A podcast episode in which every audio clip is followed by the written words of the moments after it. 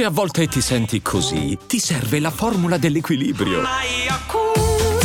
Yakult Balance, 20 miliardi di probiotici LCS più la vitamina D per ossa e muscoli. Flashback ad inizio febbraio. Sinner e Medvedev si ritrovano uno contro l'altro nella finale del torneo di Rotterdam e dopo un primo set notevole da parte di Yannick Sinner, giocato con grandissima intensità e qualità eh, e vinto al tiebreak, eh, la partita cambia completamente di forma, eh, il giocatore altoatesino ha un netto crollo fisico e Medvedev si impossessa facilmente dell'incontro e va a vincerlo in tre set in maniera abbastanza netta. Al termine di quella partita, le critiche a Sinner di molti, comprese quelle del sottoscritto, è che pur disputando una partita per certi versi eccezionale nel primo set, eh, dimostrando eh, una grande capacità di tenuta sul terreno di gioco di Medvedev, quello fatto di scambi estremamente lunghi, estenuanti, con la necessità di costruirsi il punto con grande pazienza, beh, nonostante questa, questa grande prestazione, però in realtà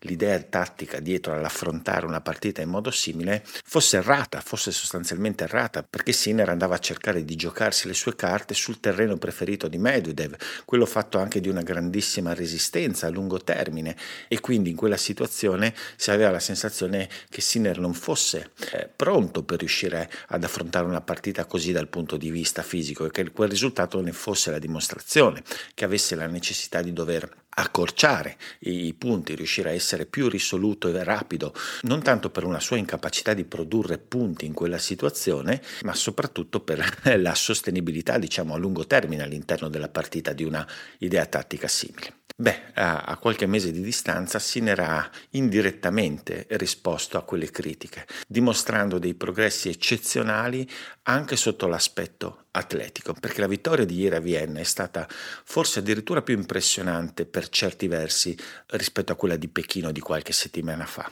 perché appunto è avvenuta accettando in modo completo, a viso aperto, eh, di affrontare Medvedev sul suo stesso terreno. Rispetto a Pechino infatti Sinner in linea generale ha cercato meno di accorciare lo scambio, è venuto a meno a reti direttamente dopo il servizio e ha cercato di costruire molto più da dietro, sempre ovviamente con una pressione eccezionale, le situazioni che lo portassero ad avere un vantaggio. È stato veramente sorprendente ed effettivamente è stata una partita che qualitativamente addirittura può essere per certi versi superiore dal punto di vista della forza espressa, della forza proprio del proprio gioco, del proprio complesso di gioco, anche quello che comprende eh, la dimensione atletica e psicologica, eh, perché appunto a Pechino c'era stata una specie di capolavoro chirurgico eh, nella capacità appunto di esporre la posizione in risposta di Medvedev, di aggredirlo in risposta, di variare le soluzioni, di usare il servizio in modo molto intelligente, di essere chirurgico strategico nei passaggi decisivi nei due tiebreak. In questa partita invece eh, c'è stata più fatica, c'è stata meno capacità di essere chirurgici nei passaggi decisivi. Sinner ha sfruttato solo 4 o 5 delle 16 o 17 palle break avute a disposizione, però allo stesso tempo appunto la forza fisica dimostrata di vincere sulla lunga distanza senza scorciatoie di nessun tipo a livello fisico è stata eccezionale. Tutta la partita, fin dalle prime battute, è stata durissima, fatta di scambi lunghi ad un'intensità folle, giocati con grandissima profondità e qualità. E, e soprattutto dopo un primo set vinto in maniera rocambolesca con un tiebreak molto altalenante da parte da Sinner, però c'era la sensazione appunto che si potesse ripetere un pochino quello avvenuto a Rotterdam. Infatti a inizio secondo set, dopo un turno di servizio sull'uno pari durissimo, lunghissimo, estenuante, tenuto da Sinner, il giocatore atletesino è sembrato pagare nettamente dal punto di vista fisico, tanto più che poi da metà secondo set in avanti Medvedev eh, sembrava avviato proprio a ribaltare nuovamente la partita, proprio confermando un pochino le perplessità che si erano avute a Rotterdam. Ed invece a inizio terzo set Sinner è riuscito a ricomporsi, probabilmente ha fatto fatto valere un fondo atletico che già a qualche mese di distanza è decisamente diverso e nel terzo set è riuscito a tornare a macinare eh, un gioco straordinario fatto appunto di una spinta incredibile e l'idea tattica in questa occasione è stata diversa, diciamo meno discese rete, spinta e pressione molto più, più evidente da fondo campo con un utilizzo continuo sostanzialmente del, delle variazioni lungolinea, lungolinea sia di dritto che di rovescio usati praticamente come non mai mai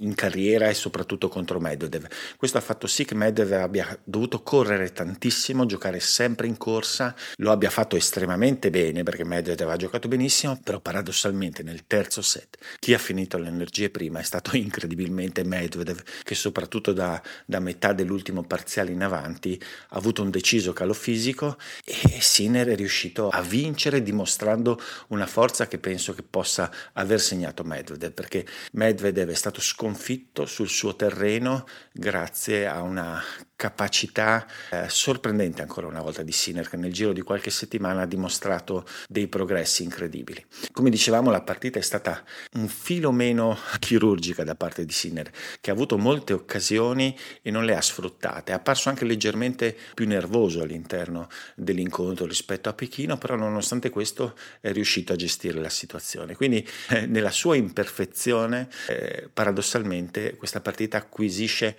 ancora più valore per Sinner perché ha vinto pur nell'imperfezione, pur tatticamente facendo la partita perfetta per Medvedev. Questo è stato possibile ancora una volta grazie al servizio che soprattutto nella prima parte dell'incontro l'ha cavato molto d'impiccio e l'ha fatto anche poi nelle battute finali. Le percentuali in campo della prima palla sono, sono rimaste altissime, questo trend continua ed evidentemente sta facendo una differenza, una differenza notevole. È una carica di fiducia molto grande per Sinner avere battuto due volte di fila quella che era la sua bestia nera fino a qualche settimana fa, averlo fatto in due modi abbastanza diversi anche dal punto di vista tattico, quindi aver dimostrato la capacità eh, di fare più cose, di poter vincere in più modi e soprattutto di aver anche completato eh, almeno una parte del lavoro di, di consolidamento fisico e tecnico che, che tanta fatica gli è costata in questi ultimi due anni. Prima di continuare e di passare a quanto accaduto nell'altro 500 della settimana, quello giocato a Basilea,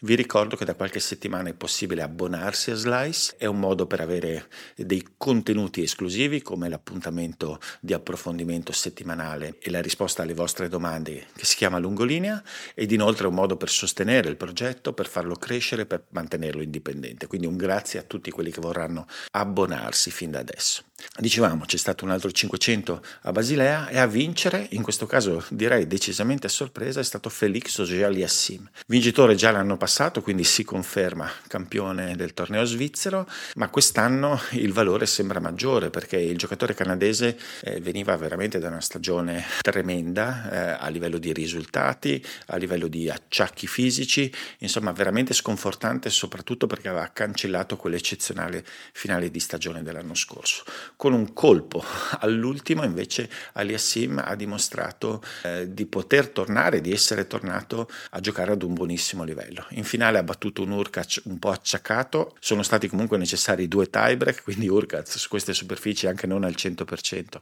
è sempre complesso da affrontare, però in Aliassim si è tornato a vedere quella, quello che si era visto alla fine dell'anno scorso, con un servizio con moltissime prime in campo, estremamente efficace, molto deciso nella spinta col dritto, anche preciso, questa non è una cosa scontata per lui, ci sono stati buonissimi segnali sul lato del rovescio e in generale un'improvvisa serenità ritrovata che, che è di molto buon auspicio per lui, fa piacere insomma, viste le difficoltà in cui era piombato in quest'anno. Interessante il tono di Basilea è stato anche per quello che è lo sviluppo della corsa alle finals, una corsa che purtroppo per Aliassim, vista la stagione pessima, non lo riguarda, che però riguarda il finalista Urkaz, ancora in perfetta corsa, non fosse che gli acciacchi durante la finale potrebbero magari compromettere la possibilità di, di rendimento eh, al torneo di Bercy che inizia queste settimane e anche il torneo della 250 della settimana successiva, che sono una novità. Quest'anno la, la corsa nella race potrebbe non concludersi appunto a Bercy, ma avere questa appendice di quest'ultima settimana